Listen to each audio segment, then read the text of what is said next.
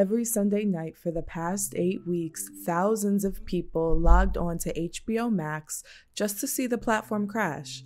Well, technically, they were hoping to catch the latest episode of Euphoria, but that was a gamble, wasn't it?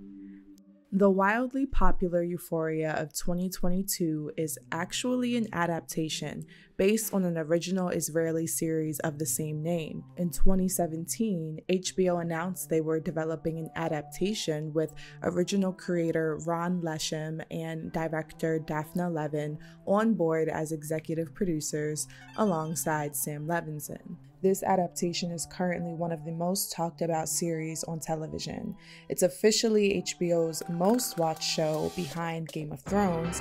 Between the diehard fans and the hate watchers, the film buffs, and the casual onlookers with FOMO, everyone has something to say about it. Twitter recently revealed that Euphoria has become the most tweeted about show in this decade. If you spend time on YouTube or TikTok, you know that those apps are bursting at the seams with weekly reactions, reviews, dissections, and conspiracy theories. This series sure does know how to spark a conversation. But is it good though? Euphoria's execution of most themes, characters, and plot points has felt clunky at best and unfulfilling at worst. Sam Levinson's writing feels both very confused and very sure of itself. He relies heavily on stylized visual storytelling, seeming to only halfway pay attention to overarching narratives and dialogue. Season 2 made these flaws even more evident, with abrupt changes in tone, many loose ends left hanging, and characters moving in ways that don't feel authentic to their storyline. He relies heavily on offensive stereotypes, tired tropes, and the white cishet male perspective. As the creator, sole writer, and director of the show, I'm directing a lot of these criticisms where it only seems fair. Sam Levinson nails stories of addiction, though Zendaya's performance as Rue cannot be understated. She approaches her role with the intent to humanize people who struggle with addiction, and it shows. And the cinematography, the visuals, Euphoria's team of cinematographers and editors know how to capture a stunning, nostalgic, surreal shot. And still, those successes alone cannot save the mess he has concocted. So let's talk about why Euphoria needs to get a real writing room together, or they need to go ahead and cancel season 3.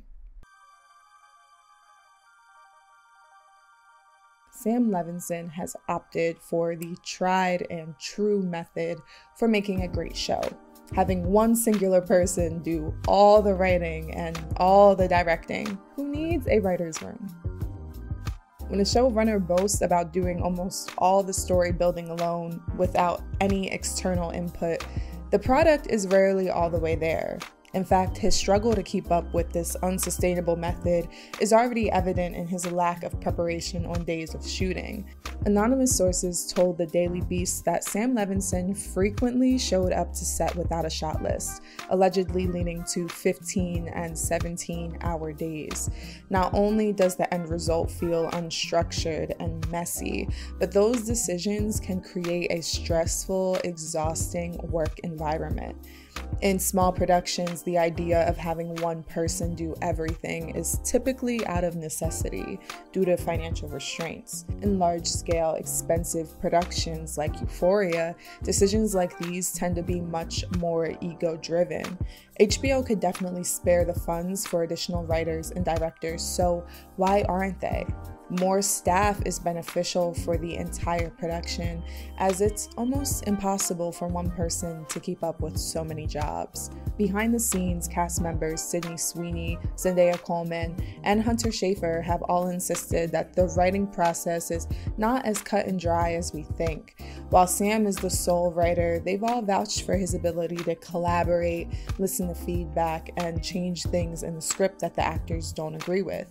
However, there are reports reports suggesting that his open-minded behavior is not extended to the entire cast. Both Algee Smith and Barbie Fiera's roles have been severely minimized this season, with McKay being completely written out after the premiere.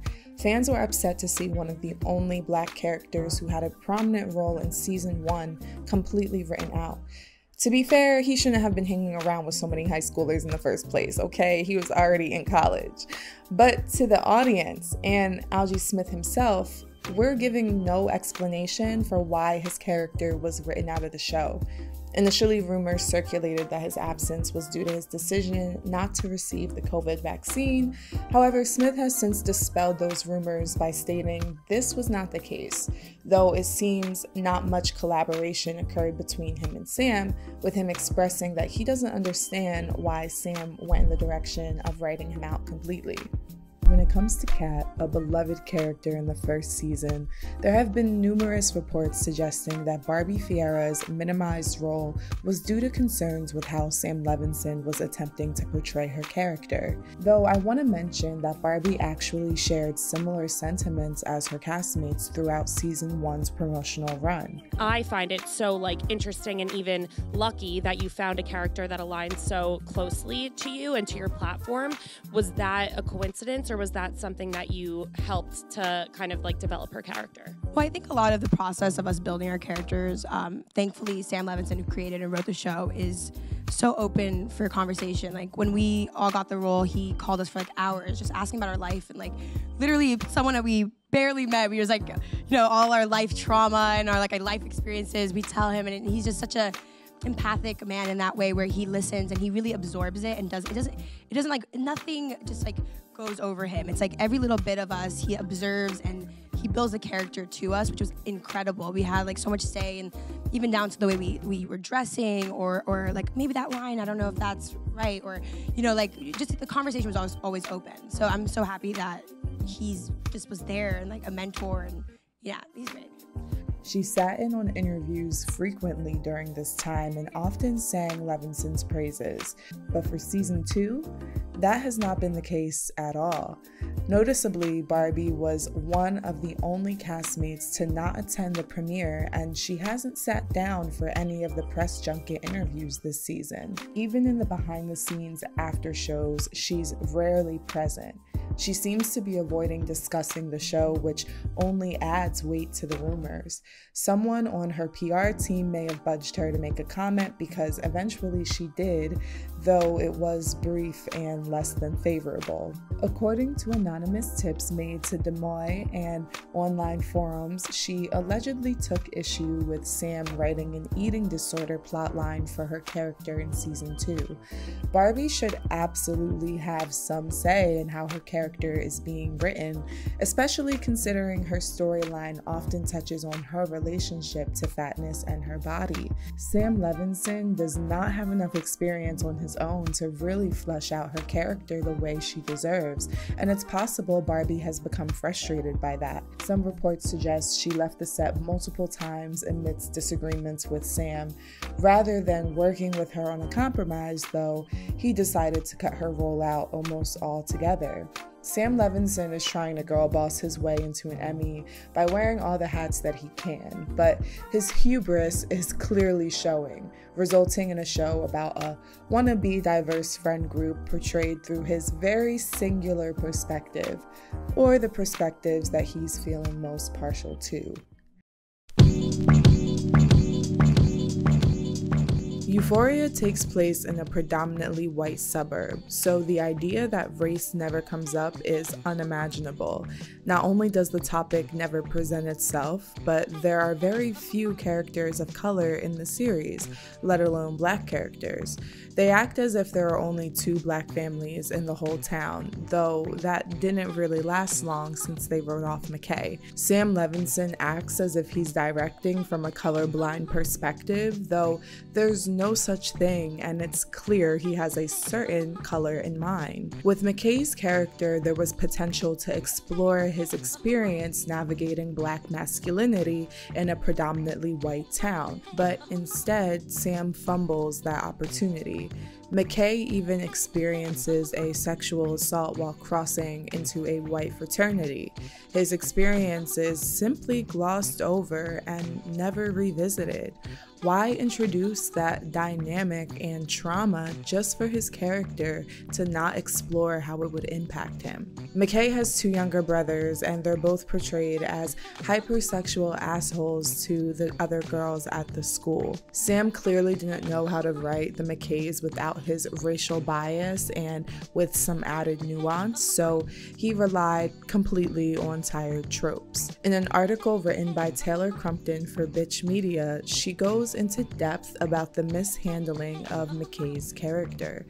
McKay is a college freshman at a local state college, and much of his arc is shaped by the experience of assimilating into university culture as a Division I football athlete.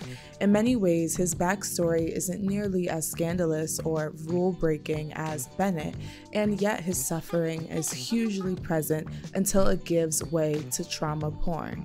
Restrained on the ground, McKay is sexually assaulted by a fellow white fraternity brother while someone records the assault. After the act of violence is committed, McKay retreats to the bathroom. His body shudders, he trembles, and he shakes as he sobs. The moment of culmination of years of violence inflicted upon him by white men. The show's all-white writers' room used racial and gendered violence to develop McKay into a modern depiction of the docile Negro, a sweet and humble one-dimensional black man whose purpose is to maintain white men's equilibrium through their non-violent demeanor. While the majority of the characters on Euphoria face some form of violence, it's discomforting to watch a black character continuously suffer in a majority white space. In the midst of a black renaissance in pop culture, where black creatives are creating, directing, and producing shows like Insecure and the Black Lady Sketch Show, the lack of black voices in Euphoria's writer's room is a misstep. Euphoria misses the mark by using sexual assault and racial microaggressions as the very foundation for a black male teenage character. The only other black man given screen time in the series is Ali, Rue's sponsor, played by Colman Domingo. He's a character who is somewhat paternal to Rue, despite her inclination to push back against him. While it's heartwarming to see the lengths he goes to look out for her, we don't get to learn much else about him outside of his relationship to Rue. But then again, that's how most of the black characters are positioned, in the shadow of someone else's story. Despite casting a biracial, light-skinned black girl as the main character, her identity is never acknowledged by herself, her family, or other characters. Now, I'm not saying he needs to play into any tragic mulatto tropes, but Sam has repeatedly stated that Rue shares a lot of similarities with his personal life story, leading me to assume his racial blind spot here is both influenced by his own proclivity to whiteness and anti-blackness, coupled with the fact that he quite literally sees himself in Rue. Rue has to navigate racial identity in a way that he cannot relate to, so he pretends it doesn't exist. Instead of seeking out other perspectives to delve into the full depth of her character and family structure, Sam portrays the Bennetts as living in a somewhat post-racial world. I do believe Zendaya's racial ambiguity aids in him feeling comfortable to opt out of those conversations as well. The misogynoir and colorism in this show is astounding, with only 4 black women featured in the show and 3 of them being light-skinned. Other than Zendaya, they all have minor roles with little screen time and dialogue. Leslie Bennett, played by Nika King, probably has more screen time than both Gia and Bobby combined, though that's not saying much because she doesn't have much at all either. The only time we get to see her is in the big blowout episodes of season 1 and 2, and I understand why Leslie's role is minor as the show attempts to focus mostly on the teenagers rather than the parents, with the exception of Cal. However, I believe Gia, played by Storm Reid, should have had a much larger role, with the way that her sister has definitely put her through the ringer. The show is focused on the chaos of high school and the effects of addiction. It seems strange that Rue's only sister is never given any screen time this season to process that trauma. We get to see plenty of the Lexi-Cassie sister dynamic, so why can't we get that same thing in the Bennett household? I'm just asking. Then we have Bobby, played by Veronica Taylor, who we don't learn much about at all. She's the only dark-skinned girl they've added to Euphoria's recurring cast, and when she first appeared, so many of us were excited. There were plenty of critiques about the anti-blackness and colorism Euphoria perpetuated in season 1, so some of us thought that maybe HBO heard us out and was starting to act a bit more accordingly. Mind you, in episode 1, they also introduced Nietzsche, leading us to believe we would see him again, which we didn't. But for a moment, it looked like they were trying to start giving us a variety of black characters. But of course not. They introduce us to Bobby and then basically forget about her until the final episode, where she works for Lexi and follows her lead. Though I was so happy to see Veronica Taylor get this role, I'm a huge fan of her voice. I think she has a beautiful, super unique tone. I was very upset because the addition of Bobby felt almost disrespectful, especially when we get to the end of the season and we see that her only purpose is to essentially be Lexi's assistant. Dark-skinned people are pretty much non-existent in Euphoria's universe, except when it comes to black men. Hollywood often casts dark-skinned men as their sole representation for black men because of white supremacist patriarchal ideals that suggest dark skin is more closely associated to masculinity. There are a lot of layers to this conversation because it's about more than just the fact that there are very few dark-skinned actors in the show. It's also about how their storylines are presented and the implications that are being made. Hollywood has long held on to the paper bag test, encouraging prejudice against dark-skinned women and pigeonholing them when it comes to the roles that they're offered. I want to take a second to pause and suggest that y'all go over to Miss Vixen Mag's YouTube channel, where Queen really analyzes the colorism issue on the show in depth in her latest video titled Euphoria's Colorism Problem. She's much more qualified to break down this particular issue, as I'm often deepening my understanding of colorism through her work, so please tap into her video for an in-depth analysis. If they do have a dark-skinned woman in a TV show, the dark-skinned woman is the villain, she's the butt of the jokes, she's the comic relief, she's subservient to some other light-skinned person or white person. She's not central to the story. Not everyone is rooting for her life. Not everyone is rooting for her love life or her career. Like, she is usually not the center of the story. She's angry, witty. She supports whoever is the main person of the story. That's usually how, when I see people talking about colorism on TV shows, like a lot, when it's like those kind of very specific kinds. I think while Euphoria may have slipped through the cracks for some people, not everyone, because I have seen some people have these conversations on my sides of the internet, is Euphoria has blatantly decided, has made the executive decision that dark-skinned black girls don't exist.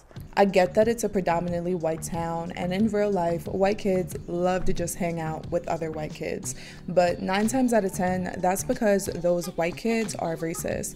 They actively make black and brown students uncomfortable. They violate them in various ways, both through micro and macro aggressions. They have parents who proudly wear white hoods or say they would have voted for Obama for a 3rd term. White showrunners don't want to authentically show the realities of predominantly white friend groups because they know it taints the innocence and morality of the characters that they're building. Duffer Brothers, I'm also talking to y'all, so please take some notes, okay? Sam Levinson will always find himself on the hook when we're dragging absolute garbage representations of race. He lets characters like Vape Girl get off her little minstrelsy act. Remember when I got pregnant? Yes, and it would be nothing like that. Well, speaking of baby daddies, I seen the photo that Ethan posted it to you. It's cute as fuck. Beer fucking ass matter. She fucking deserves that shit. She fucked your boyfriend. While he simultaneously pretends his black characters aren't black. Though he does break his own rule by going out of his way to code Maddie as the spicy Latina, which we're about to get into. Showrunners including characters of color just to pretend they have the same experiences as their white peers is both insulting and damaging. I know Euphoria is baked in surrealism, but ignoring race altogether for the sake of preserving the perceptions of your white characters is not the kind of fantasy I'm interested in living in.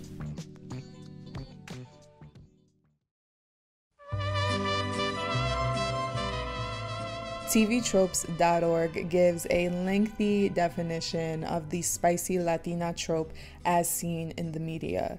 I'm gonna read it pretty much verbatim with a few modifications. Let me know if this description reminds you of anyone in particular. Latin women in media, particularly American media, are usually portrayed as sultry temptresses with fierce tempers. The old westerns and pulp fiction usually depicted them as raven-haired, olive-skinned, and red-clad, with an accent that can melt butter. Modern portrayals, however, are usually more urban. This character is very hot-blooded and confrontational, and oftentimes has a rough background where they've had to learn to defend themselves. They usually display a tsundere-ish quality of having a soft side that occasionally peeks out from their tough exterior. Expect the spicy Latina to be a good fighter who can take care of herself, which ironically can lead to her becoming the designated early casualty. The spicy Latina is often portrayed as a femme fatale for the hero. Even if the spicy Latina is a bit tomboyish, she will still be depicted as irresistible. If not tomboyish, she's usually wearing a lot of sexy, tight clothing and is very flirty. A spicy Latina will usually fall within desired beauty standards and is highly sought after, as well as being an accomplished fighter. For a male hero, having her as a love interest is therefore an indication of unusual prestige, self-actualization, and both psychological and physical strength, since he will need to be able to restrain her fiery nature and martial ability at times without destroying the relationship. This trope is a close cousin to the sassy black woman trope, and the two can overlap if the character is mixed or Afro-Latina, which Maddie is not, by the way. Now, I'm no fucking rocket scientist, but that is our girl Maddie to a T. I'm halfway convinced Sam Levinson found this article during his writing process and specifically modeled her character directly after it, because he didn't miss a beat. Maddie Perez is a main character on Euphoria played by Alexa Demie. Euphoria's wiki page describes Maddie as the confident, combative, on and off girlfriend to Nate who finds herself bearing the weight of Nate's emotions. Though that seems like a more apt description of her character in season 1, it can't really apply to season 2 and relies on her proximity to Nate. She experiences no character development as an individual this season, only furthering the notion that she's an accessory to others in the show. Her story felt sidelined and very much overshadowed by the trauma Nate and Cassie were causing her. Alexa Demie is someone who fits the classic American ideal of what a sexy, fiery Latina looks like. White, thin, high cheekbones, plump lips, long, straight, or wavy hair. If I had to assume, Sam was looking for someone who looked exactly like her when he envisioned Maddie's character. I can guess he was not looking for a dark-skinned, black or brown Latina. He was not looking for someone who has body like Kat Hernandez, the other Latinx character on the show. He has a clear idea of the desirable Latina, and because she fits that, she's the only character that feels ethnically coded in his otherwise colorblind world. In season one, he takes this notion of her hypersexuality and irresistibility too far by suggesting that she, a minor, has sex with grown men, but in an empowering way. Because the truth is that when she was 14 on vacation in Panama City Beach, she met a guy who was like 40. Hey, you from around here? Which in retrospect seems kind of rapey and weird, but honestly, she was the one in control. This is beyond gross, especially considering that young Latinas are commonly sexualized and preyed on by grown men, a behavior that is commonplace today because of the spicy Latina stereotype. Whether a 17-year-old girl believes she's in control of that situation does not matter. That 20 or 30 or 40 or 50-year-old man is the predator taking advantage. In regards to other aspects of this trope, Sam Levinson attempts to give Maddie a rough background. Her parents are working class to suggest she's not as well off as her peers because white people love to conflate race, ethnicity, and class. Her mother was an esthetician, which is a fancy way of saying she gave pedicures to rich people. And her dad was a drunk who was always pretending to hold jobs longer than he did. She quickly realized that there are two kinds of people in the world. The people who sit in the chairs with their feet in the footbath, and the people who kneel in front of the footbath. Though Maddie experiences most of the on-screen abuse in the show, we rarely see her affected by it. In fact, she's portrayed as violent and unbothered instead. This season, we see multiple clips of her beating bitches up as young as elementary school. Interestingly, we never see Maddie get physically aggressive in the first season. This fact is revealed when we learn of Cassie's betrayal. Those scenes feel positioned to contrast Cassie's innocence and helplessness to show us her fear. We rarely get moments of Maddie breaking down, being vulnerable, or venting about her trauma. This is the norm with this dehumanizing-ass trope, as she's supposed to be able to shoulder all the pain and fight through it with an attitude. Maddie's tough exterior really only lets up in two scenes this entire season. First, when Maddie finds out about Cassie's betrayal, she yells, encroaches on Cassie's personal space, threatens to beat her ass, and then chases her to the bathroom, where she bangs on the door. It only takes a few beats, and suddenly she cracks and is borderline weeping as Cassie stays silent. In that moment, I understood just how robbed we were of seeing the depth of Maddie's character. Here is a girl who has been continuously physically and mentally abused by a man in her life, and her best friend has betrayed her in the worst way possible. It's less about the sex Cassie has with Nate. She's brokenhearted that someone she loves way more than she would ever love that boy has been canoodling with him behind her back. We should have seen more of her reaction and the fallout, but instead we get 30 scenes of Cassie crying and losing her mind because though we may not like her and we may see her as a train wreck, Sam ultimately wants us to pity her. The next and last time we see Maddie break down is after her run-in with Nate, where he demands she gives him the video of Jules and his dad. After pretending she doesn't know where it is, he unloads a gun and puts it to his head, lays on top of her, and then proceeds to play Russian roulette. She begins to cry, tells him where the DVD is, and eventually he backs off, claiming it was all a joke. A truly sick moment which is never addressed again for the rest of the season. Now, Maddie is not a perfect character, and TV characters are not meant to be perfect. She's flawed, and she does a lot of fucked up things in the first season, notably lying about being sexually assaulted. Though I do have to view those moments with a grain of salt because her actions seem to convey that this is how Sam Levinson sees Latin girls.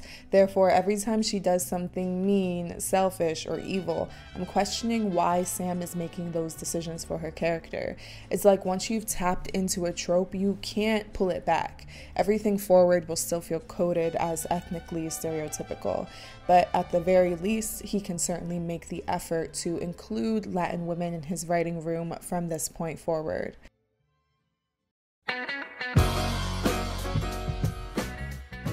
Now, let's talk about the nudity. Since season 1, many viewers of the show have expressed concern or uncomfortability with the amount of on-screen nudity, particularly with the girls on the show. These arguments stem from different perspectives, but my personal concern is that the nudity is gratuitous and excessive. Only certain characters are shown in the nude, and many women on the show have stated that they've asked Sam Levinson to remove certain nude scenes. With the show focusing on high school girls, it's really frightening that Sam Levinson believes we constantly need to see certain characters with their titties out to convey that they're sexual beings. Going back to that early comment that Rue makes about Maddie, her sleeping with older men but being in charge, I cannot unhear that. Every time we see these high schoolers get naked on screen, I think back to those words. The girls all have sexual encounters that feel scary or predatory and make us want to gag, but the camera work and the choreography of some of the nudity can sometimes make me feel even grosser.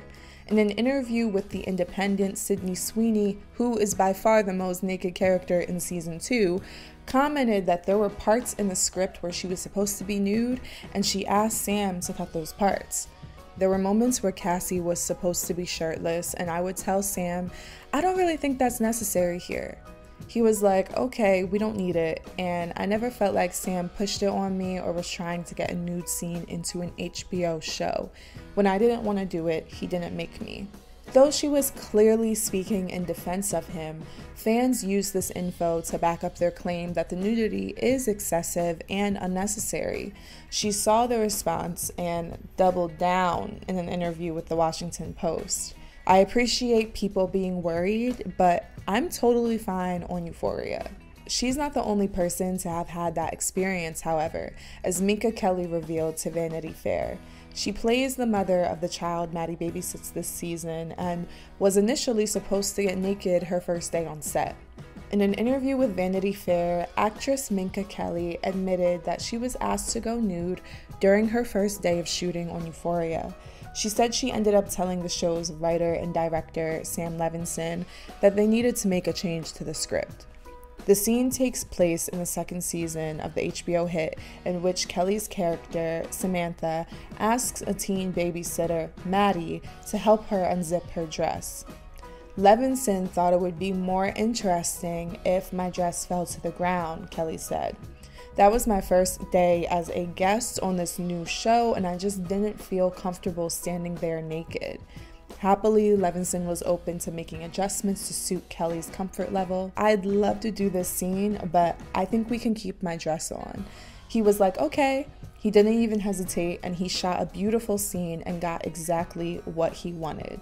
I know both of these women are defending his direction and are giving him the benefit of the doubt. However, if your female actresses need to come to set and tell you that they don't feel comfortable getting naked because they don't feel it serves the storyline, that's a problem that should have been handled probably in the writing process. I know there was a bit more male nudity this season, but not really with any of the main characters. The amount of times we saw Cassie nude cannot compare to the few penises caught on screen in the first 3 episodes. It's also very, very interesting to me that certain characters are never shown nude, like Rue, Lexi, and Kat. I know there are rumors that Zendaya has a no nudity clause in her contract, but based on how Sam approaches nudity with other characters, I'm more inclined to believe that his decision to never show Rue naked is intentional. Actors' boundaries, especially when it comes to sensitive topics like nudity, should always be respected. But why go so hard with the nudity for other characters if you know certain characters will not be getting the same treatment? It feels almost exploitative of the actors who don't have those clauses in their contract. As the main character and the one he relates to most, I believe Rue wouldn't be shown nude with or without that clause. She may be doing drugs and other chaotic things, but you can tell there's still a sense of innocence that Levinson wants to maintain with her character. He wants to humanize her, he wants us to take her character seriously, he wants us to feel the most empathy for her, despite her being a generally unlikable character. All this plays into how she's portrayed on screen. There is one comment this season that suggests Rue may be asexual, and it's never explored further. So I guess we're left to assume she's not a super sexual being, and therefore she never takes her clothes off, not even in a life or death situation. When Lori's henchmen make everyone strip down in episode 1 to prove they're not wearing a wire, we just get a long scene of Rue refusing to do so. And instead of being killed or harmed, she's forced into a running shower so she doesn't have to get naked.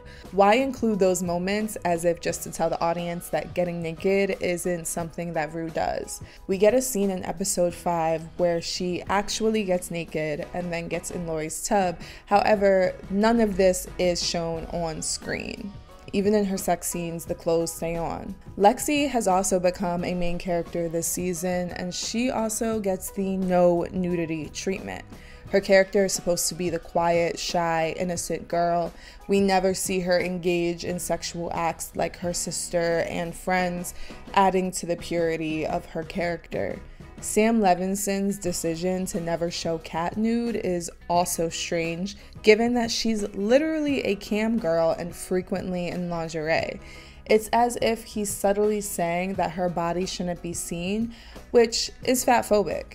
He attempted in the first season to portray this overly confident plus-size girl who loves her body, and yet her body isn't shown in its fullness, so I have a lot of questions as to why that is.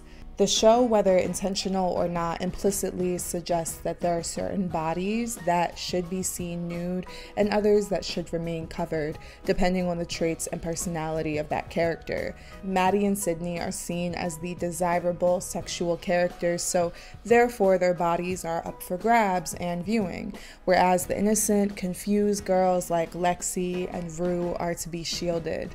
And his blind spot with Kat's storyline leads me to make more assumptions. All of these girls who aren't nude on screen could very well have a no nudity clause in their contract. It's been rumored for Zendaya, but I'd go out on a limb and say Maud Apatow also has one if that's the case. She's old Hollywood, she has connections, and I'm sure her parents' names allow her to get her way. I'd be more surprised to find out if Barbie Fiera has one as well, given the particular nature of her storyline. Nudity clauses or not, Sam Levinson definitely needs other writers contributing when it comes to portraying something as sensitive as teenagers being naked on screen, because at this point, it's beyond excessive and gratuitous.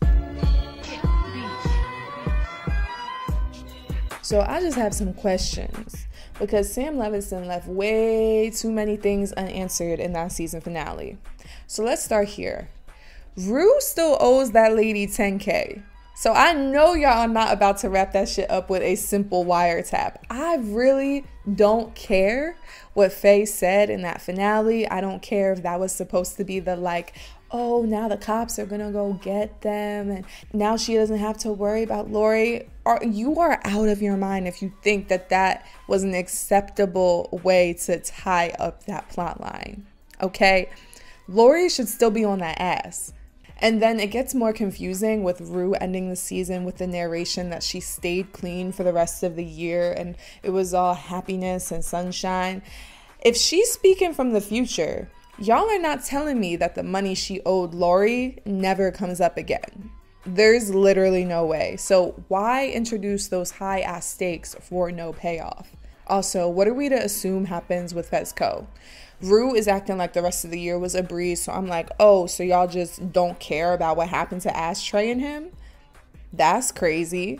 If they're gonna pick that up in season 3, that's fine, but don't end the season on a storybook ending after we literally just watched a child be shot up by the fucking feds.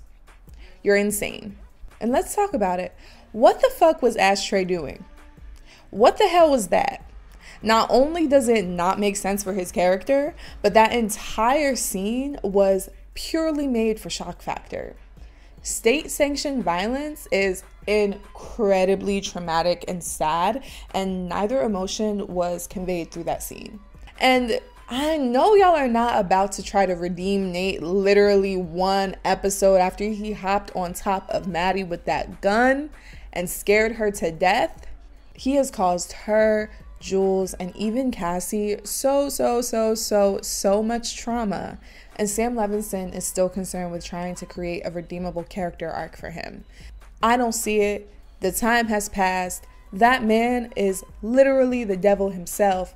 We don't need to make Cal and Nate feel more empathetic. We're not here to see none of that. And again, that's the white perspective peeking through, because how are you about to look at somebody who has done that much fucking damage and think, well, we gotta... Now listen, I am a writer. I understand you gotta write complex characters, but you set both of these men up to be irredeemable, and now we're trying to like open the gates to like get some empathy. That's that white shit. But anyway, the worst offense, giving Elliot 4 minutes of screen time for his little plain white tees cosplay. That moment alone, I'm sorry, but that right there, that solidified to me that my time with Euphoria was up. Like, that was enough. I personally don't see myself continuing to watch the show after season 2's finale. Not only did it feel stale, cheap, and disjointed, I had to accept that my gripes with the show will only continue to grow as long as it remains solely under Sam Levinson's white ass thumb. So until HBO decides to invest in a diverse writers room and cast, and I know they got the money because they had Kodak go back and make a whole new film that they fucking discontinued all those years ago, and I know that that film was fucking expensive, okay? So I know y'all have the money, y'all are also HBO. So until that happens, I truly don't need to see shit else from Euphoria. My name is Joe, and I just want to thank y'all for tapping into this analysis. If you enjoyed this video, go ahead and like, comment, or subscribe. You can find other videos on my channel related to entertainment, pop culture, and current events. Come back soon. Well, I think that a lot of the characters like reflect reality in a way that I think TV and movies that handle teenagers kind of use stereotypical tropes in it, and this kind of like obliterates it. You know, everyone's friends, no one's at the jock table or whatever it is. It's like no separation. It's just like the reality, and also a lot of mental health issues that are being like addressed every episode. Anyway, so